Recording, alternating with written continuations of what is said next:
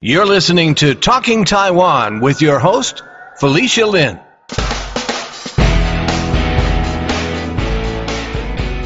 Since about mid-May, Taiwan has seen an increase in COVID cases and is now on COVID alert level three. I've invited Courtney Donovan Smith onto Talking Taiwan to talk about what led to the increase in COVID cases, the current situation, and what's happening with Taiwan's efforts to acquire COVID vaccines. Courtney Donovan Smith is the Central Taiwan correspondent for I C R T News and one of the co-founders of the Taiwan Report, which I highly recommend. It's a really great news resource for what's happening in Taiwan. We spoke last Thursday, June third. Welcome to the podcast. It's great to be here. Thank you. So, um, yeah, there's been a lot of news surrounding Taiwan after Taiwan had such a great COVID response, having the pandemic under control. It seems that the cases of COVID have spiked recently. What's the situation in Taiwan like? Can you describe what the atmosphere is like there right now? Well, I mean, one of the good things about Taiwan is, I, I mean, basically everybody's taking it very seriously.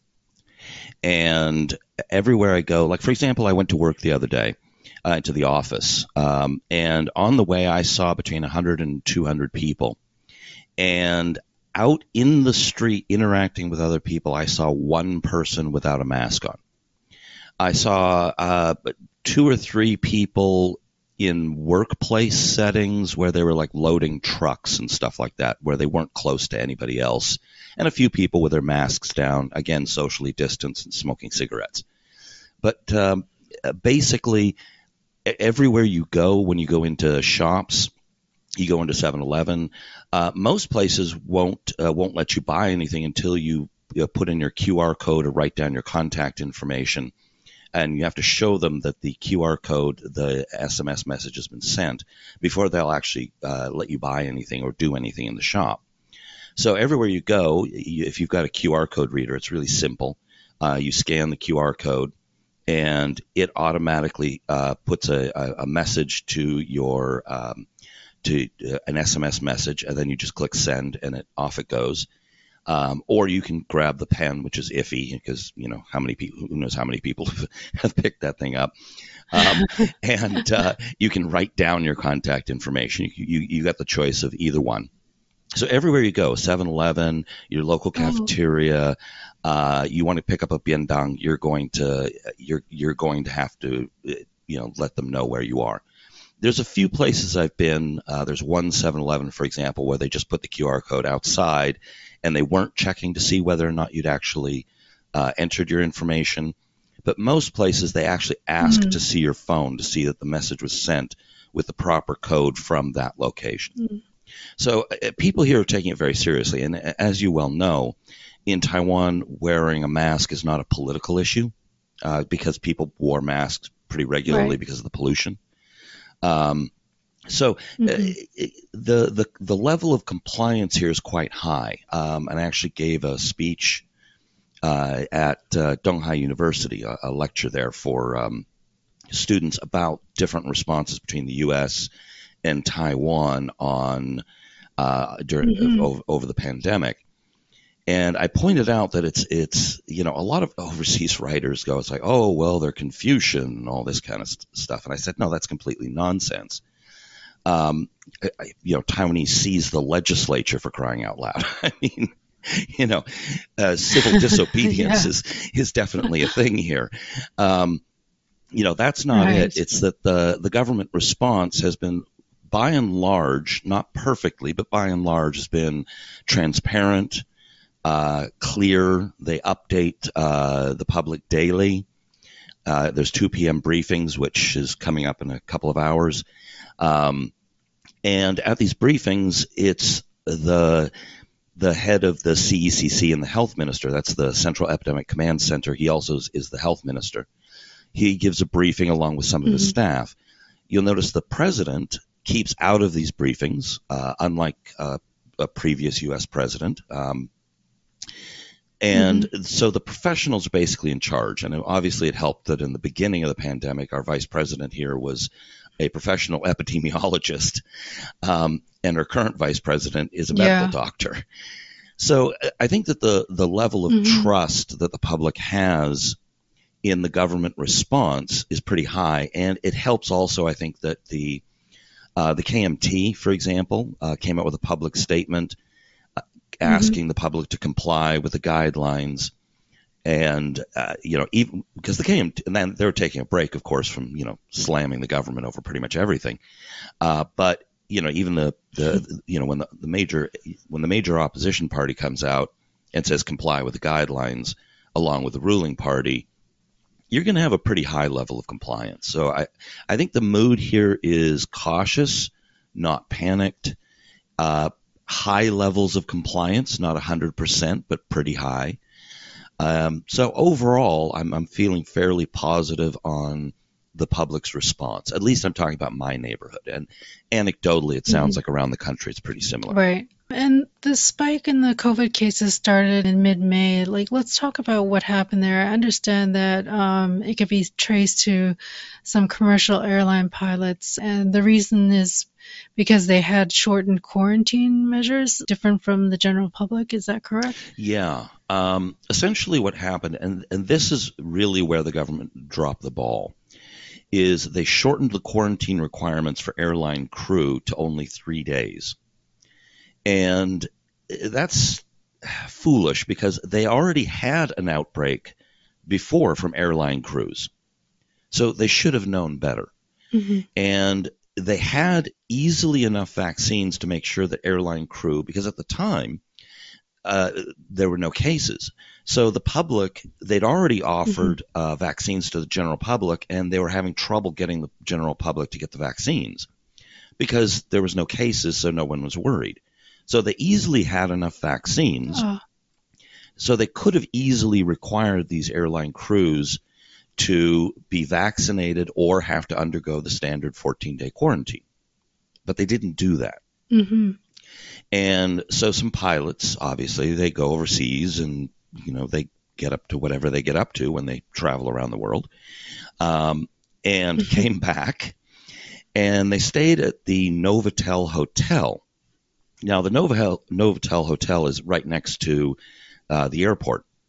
Now, it has two buildings, um, and the Novotel Hotel decided to pick up, to, to get to make more money, they offered this special package to local tourists.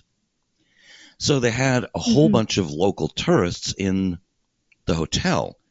Now, they did separate the airline crews on the on their quarantines by putting them on separate floors. But, of course, the contact point of transmission between the two was the Novotel staff. So what happened is, is this is what mm-hmm. it appears happened, is that airline crews or pilots infected each other.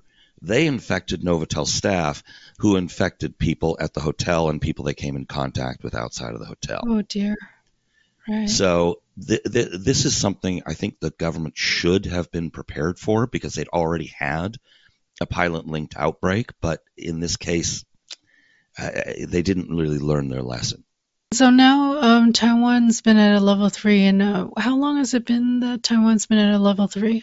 Um, for about a, maybe a month or so now. Yeah, and level three basically means that they're asking people to wear masks, entertainment venues, like the operations are being suspended, restaurants and stores only offer takeout, then no... No weddings and funerals, and religious gatherings are banned. Another big one is that uh, no groupings of five people. Uh, you can only have up to four people indoors and up to nine people outdoors.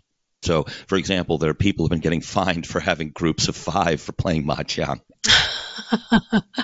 What's a fine? Well, there's two separate kinds of fines. Uh, one can go up to three hundred thousand N T, which is for businesses that are operating illegally. Um, and this has been a problem for like when businesses send out like masseuses, you know, nudge, nudge, wink, wink masseuses. Um, and then there's non-mask wearing smaller violations, which are between three and fifteen thousand N T. What's happened since going to level three? What have been the most recent developments? Well, uh, initially there was uh, kind of the, the cases kept climbing for a little while. And this, uh, there's several outbreaks, which we can go into if you're interested, but essentially the cases started climbing. And the big problem, I think, is that there was a certain amount of complacency on the part of the government in that they thought that they could contain it much mm-hmm. easier. And this is the U K variant. And I think they really underestimated just how virulent right. that strain is. So it kind of mm-hmm. started getting a little mm-hmm. bit out of control. Not completely out of control, but not completely in control either. And so the cases started climbing, and they were not very well prepared uh, for mass testing. So they've been limiting the testing to people with symptoms and people who have been known to come in contact with people who are infected. So they went into uh, contact tracing mm-hmm. and all of that, but this much more virulent strain kind of they they haven't been able to quite get it under control. And so there was kind of a spike, and then the trend was coming down slowly, and then it, it picked up again yesterday. So we really don't know where we're at. So it, it really looks like sort of fundamentally like they it's not completely out of control, nor is it completely in control. Right. So is Taiwan getting close to going to level four, which is a full lockdown? Well, according to um, Chen Shih-chung, the health minister, right now they have no plans to. And tentatively, level three is going to mm-hmm. last until June fourteenth. Uh, as far as going into level four, mm-hmm. they feel that they still have the situation under control enough uh, that they don't want to make that move. So uh, they are still saying that they're optimistic that, that we won't have to go into level four.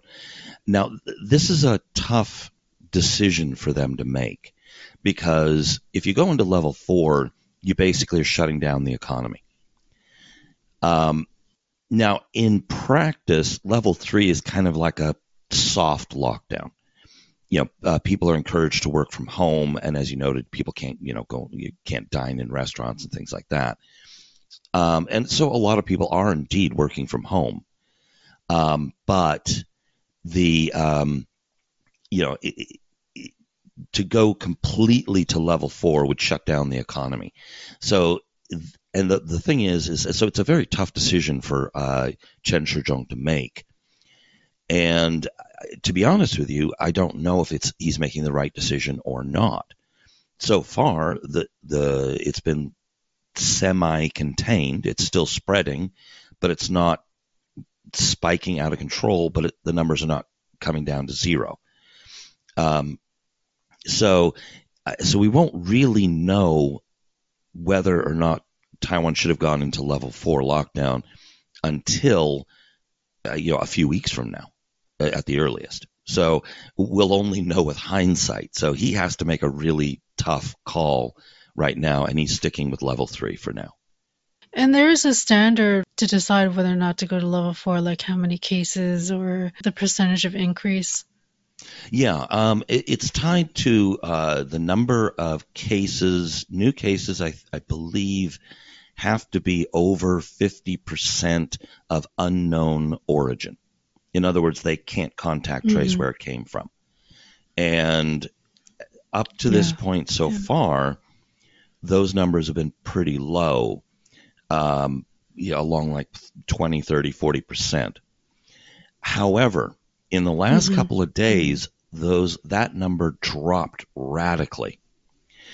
And my first, I, I first looked at that and I went, wow, that's a really big drop in the number of unconfirmed cases.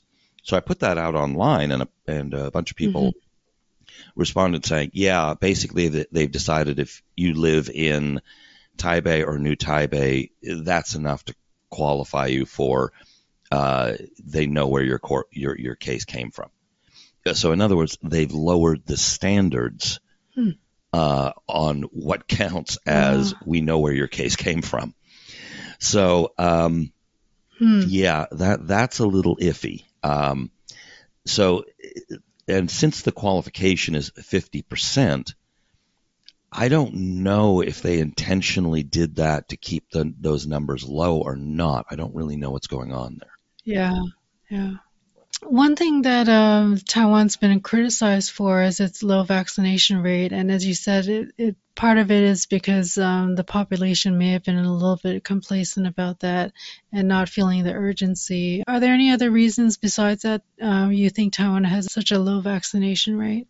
Well, the biggest reason is low supply. Uh, once this uh, recent outbreak uh, occurred, the number of people wanting vaccines immediately skyrocketed. Um, so the demand mm-hmm. is now very, very much out there for, for the vaccines. But Uh, and Taiwan ordered a bunch of overseas vaccines. Some have arrived, but it's, it's still in the hundreds of thousands out of a population of twenty-three point five million. So the the biggest right. problem, and this is this is not a specific Taiwan problem. A lot of countries have been considered low priority by uh, the major manufacturers who prior, prioritize often their home countries. So the United States and the U K, for example, have abundant supply. But uh, other countries like Taiwan uh, are kind of at the short end of the stick on this. And it doesn't help that Taiwan's political status has made this even worse. So there's the, this big problem with uh, Pfizer and Bio, BioNTech, German company. They contracted with uh, Fosun Pharmaceutical in Shanghai to handle the, quote, greater China market. Now, Fosun mm-hmm. BioNTech also hand, you know, handles uh, Chinese-manufactured vaccines, which I saw one poll which said something like only one point something percent of the population here uh, would consider taking a Chinese-made uh, vaccine. So Fo- mm-hmm. Fosun Pharmaceutical now basically handles the supply.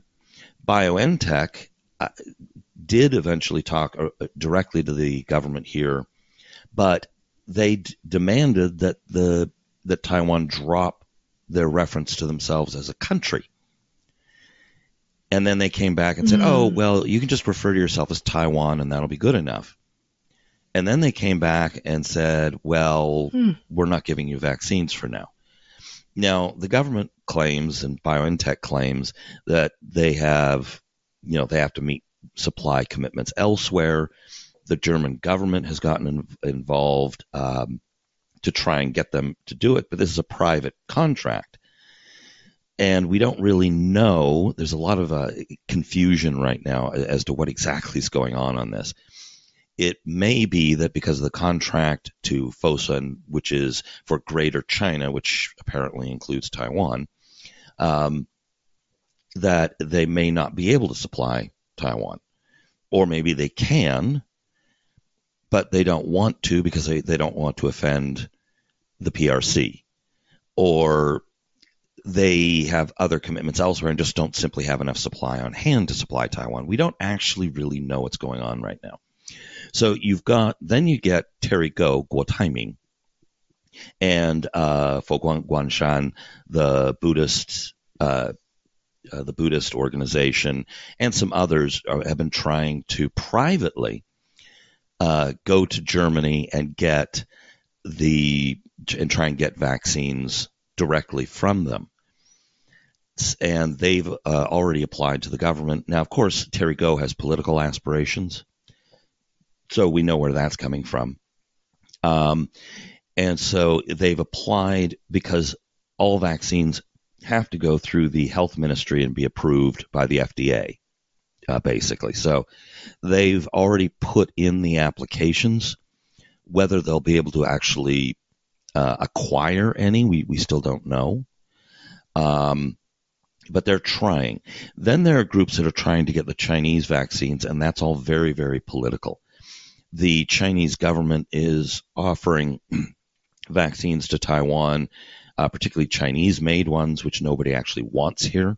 Isn't there some special uh, rule or regulation about Chinese drugs? Are Chinese drugs allowed in Taiwan, or is there some... I heard that they're banned in Taiwan. They need a special authorization um, to be allowed mm. into Taiwan.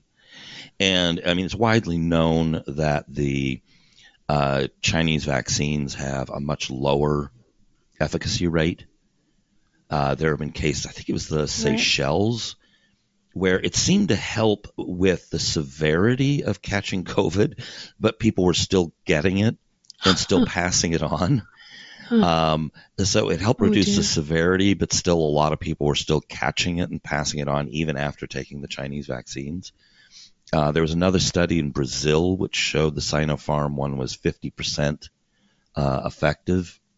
What's coming out of Beijing is this line that, oh, the D P P secessionist authorities don't want to accept our perfectly wonderful, safe, magical vaccines, and it's all their fault that they don't have vaccines. And and there are some on the K M T side that are, are playing into that line and saying that Taiwan should accept these Chinese vaccines, but as we know, they're, they're not terribly um, effective.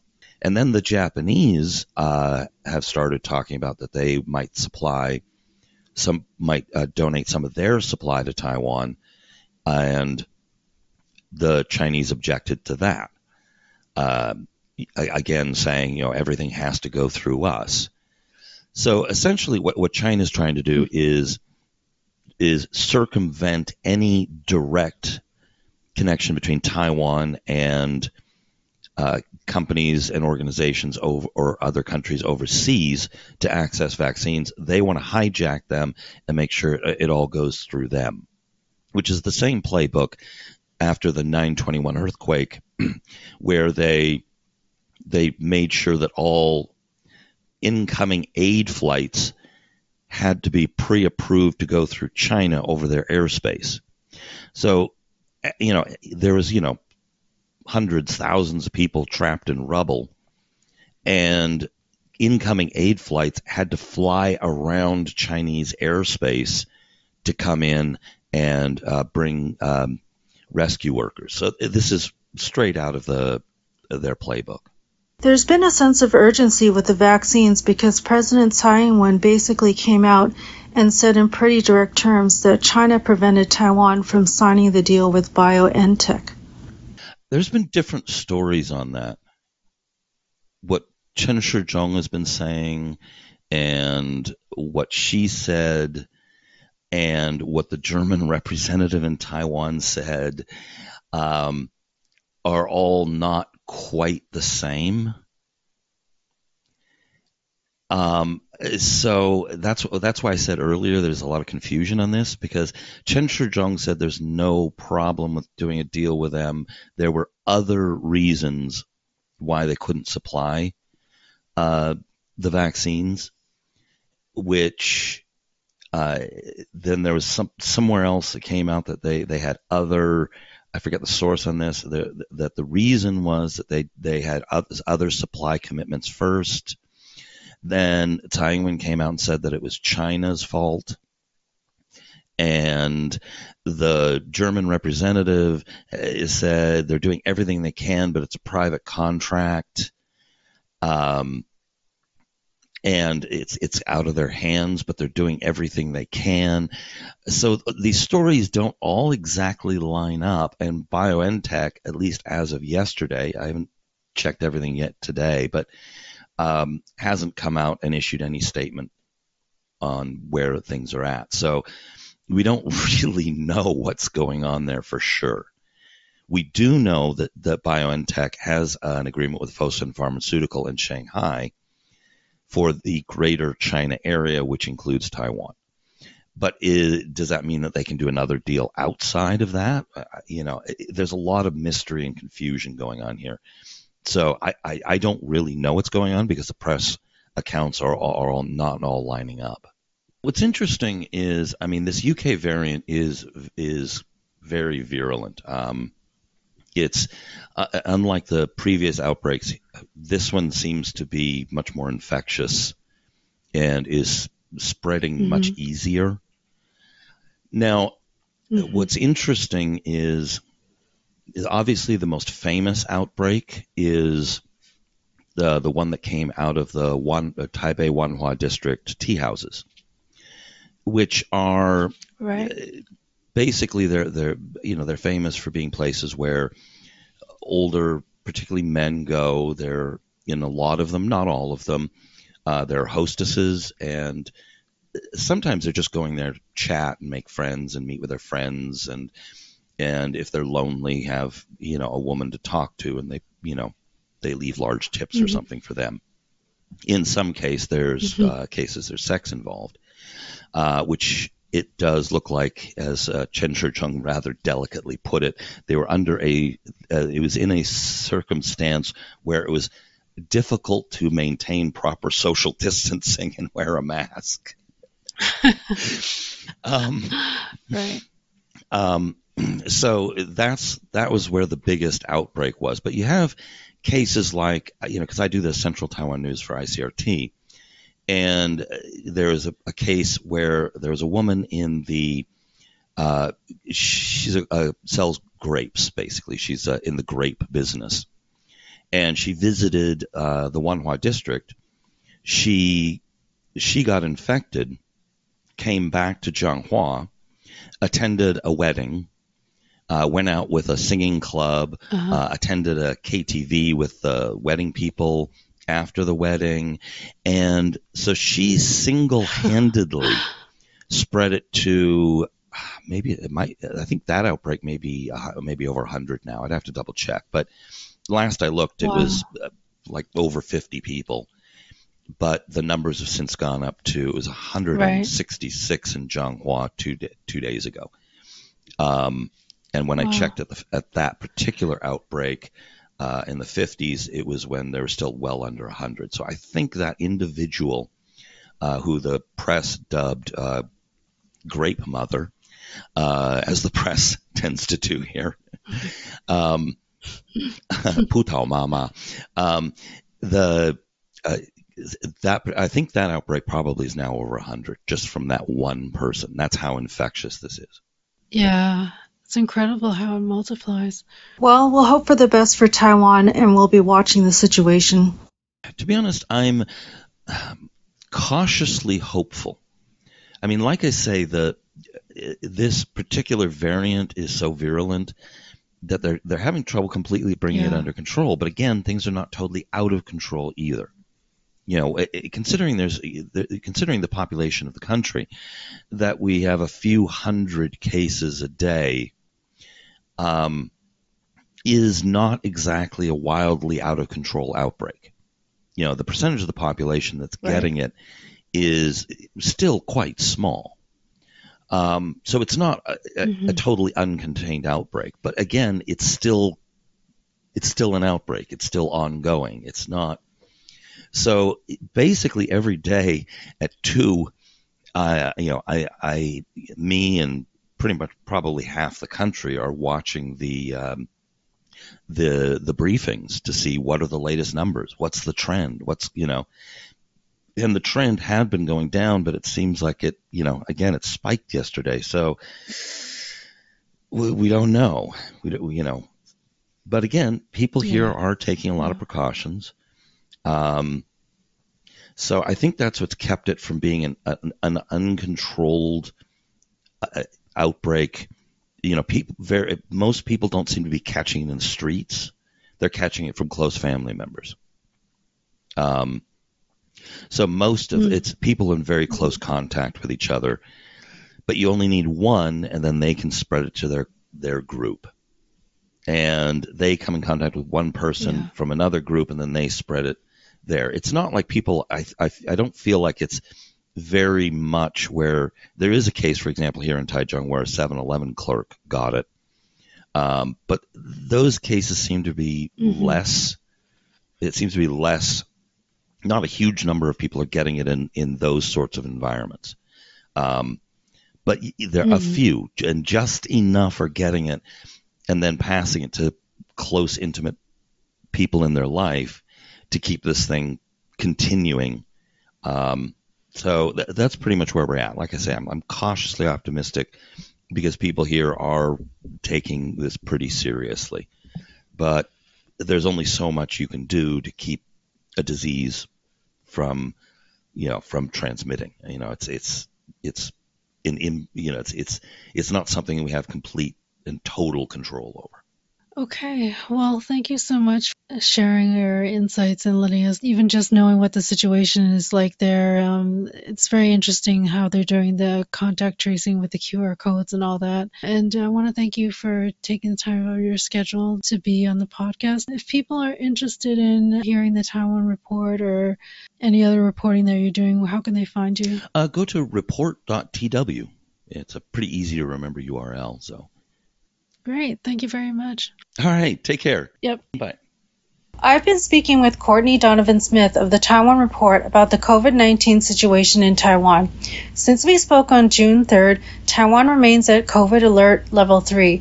On Friday, Japan sent over one million doses of AstraZeneca coronavirus vaccine to Taiwan, and the U S has promised to donate seven hundred fifty thousand COVID nineteen vaccine doses to Taiwan. To learn more about any of the items mentioned in this episode or the Taiwan Report, visit our website, talking taiwan dot com. Talking Taiwan publishes new episodes on a weekly basis, and our work is made possible by the generous donations of our supporters and listeners. Help us to grow and continue producing engaging content by supporting us on Patreon at www.patreon.com forward slash Talking Taiwan. We are offering supporters invitations to a quarterly A M A or Ask Me Anything session with me, Felicia Lin, the host of Talking Taiwan. Advance notification of future guests, a Talking Taiwan tote bag, and other mystery gifts. If you enjoyed this episode of Talking Taiwan, subscribe to us on your favorite podcast platform, tell a friend about us, or help others to discover Talking Taiwan by rating and reviewing us on Apple Podcasts. Thank you for listening to another episode of Talking Taiwan. I'm your host, Felicia Lin. Talking Taiwan is brought to you by Forumosa dot com.